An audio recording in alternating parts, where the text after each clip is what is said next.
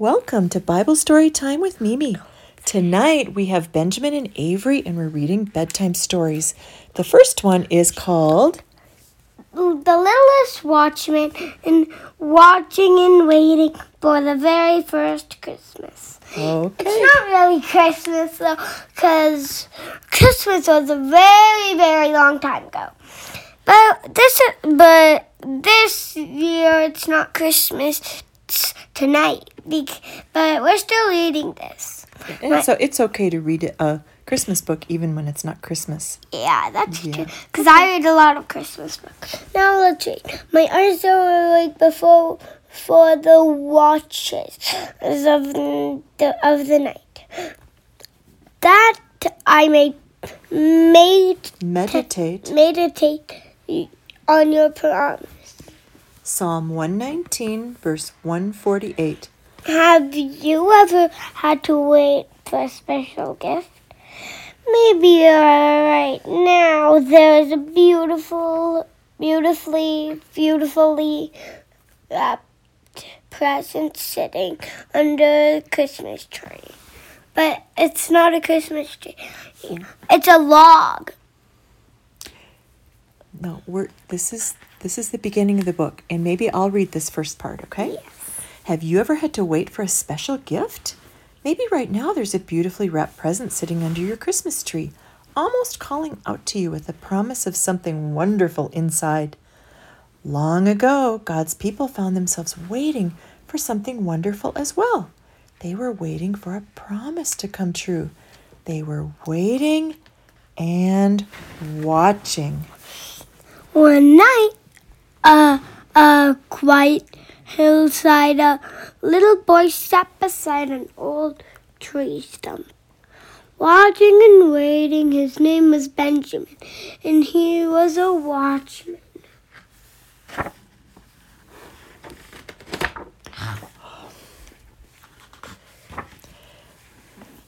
Begin. Being a watchman was a pretty big job. Benjamin did his best to take it seriously, but the problem was that his main duty was to sit still and stare at a boring old tree stump, which made it kind of hard to stay interested. Even so, he he knew that the people in his village counted on him. Benjamin's father was also a watchman, and he taught him all about it. You want me to stare at a tree stump? Benjamin had asked when he first learned of the watch. It's not about staring, son. It's about waiting, his father answered. Every day and every night, one of us is watching. We watch for the sign of the arrival of the king, just like our Maker promised. Benjamin's father has, had raised him to know the old, old stories of their people. He told him how once long ago their Maker created the world and everything in it. All of it was very good, and the Maker had created people to love him and care for his world.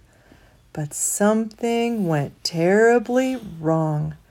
The people chose to follow their own plans. They disobeyed their Maker, and in doing so, allowed a curse to enter the land the curse of sin. The curse brought pain and sorrow into their lives and the lives of all their children. The world was still beautiful, but now, because of the curse, it was broken. Worst of all, the curse separated people from their Maker. Instead of living with Him forever, they died. It all seemed rather hopeless, but things aren't always as they seem.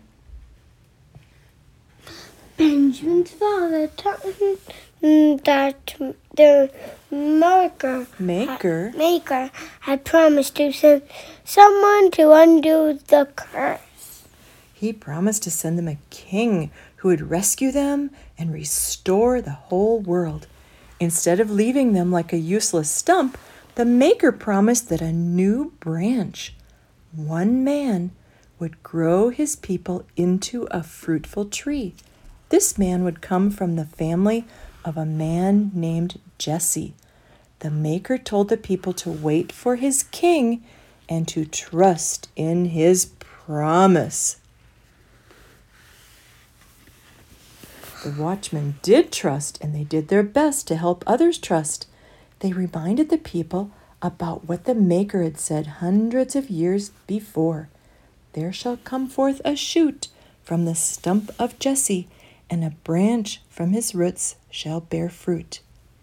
Even though the Maker had been awfully quiet for many years now, the watchman still trusted his promises and kept a close lookout for the arrival of the promised king.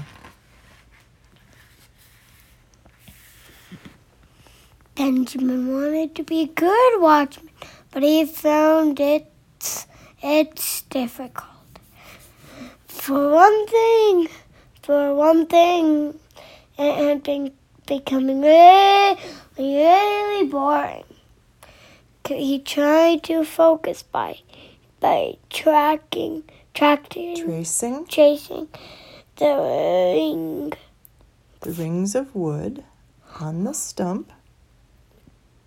circling his eyes around and around and around as he thought about Mark The Maker's Maker's A promise. But as hard as he tried, it took only a skittering bug or the hoot of an owl. Can you hoot like an owl? Woohoo! Woo! To make him completely lose track of where he was.